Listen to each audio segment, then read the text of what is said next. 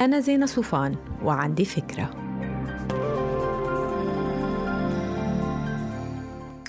هاي تتذكروا قصة بالأدب الشعبي عن الأب الصياد يلي وصل على البيت لقي كلبه النيت الشقفة من فستان بنته وتمه كله دم قام طال البارودة وقتله وركض لجوا قام لقى بنته عم تلعب على السجادة وحدا تعبان غارق بدمه.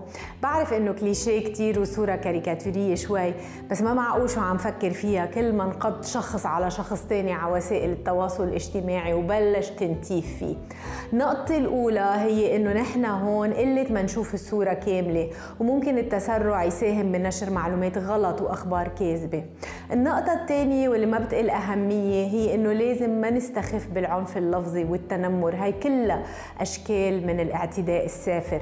تخيل إنك ماشي بالمول قدامك اثنين ماشيين وواحدة عم تقول لرفيقة على فكرة كل المتخرجين من مدارس أمريكية مدلعين وما بيحملوا مسؤولية وبيآمنوا بالسحر والخزعبلات. إذا أنت مخرج من مدرسة أمريكية رح تهز راسك وتضرب كف بكف وغالبا رح تضحك غصبا عنك وتخبر الحكاية لكل عائلتك.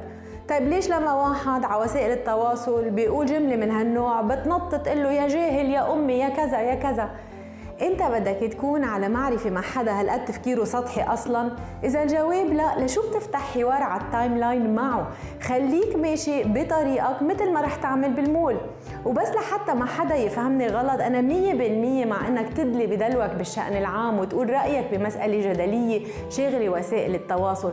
بس ما تنجر على مهاترات جانبية وحتى لو حدا عمل لك tag ليزيد الاستفزاز ما توقع بالمصيدة. ما تعطي مين مكان رخصة إنه يصير خوشبوش معك؟ صياغة شخصيتك وسمعتك على وسائل التواصل الاجتماعي مهمتك أنت ومسؤوليتك أنت. ما تتنازل عنها لحدا.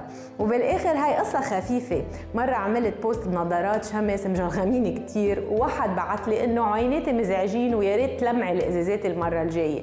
جاوبته بابتسامة إنه معه حق. بعت لي ثلاث وردات واعتذار وكتب لي بالحرف بعتذر عن تقل دمي أرجو أنك تقبلي هالاعتذار.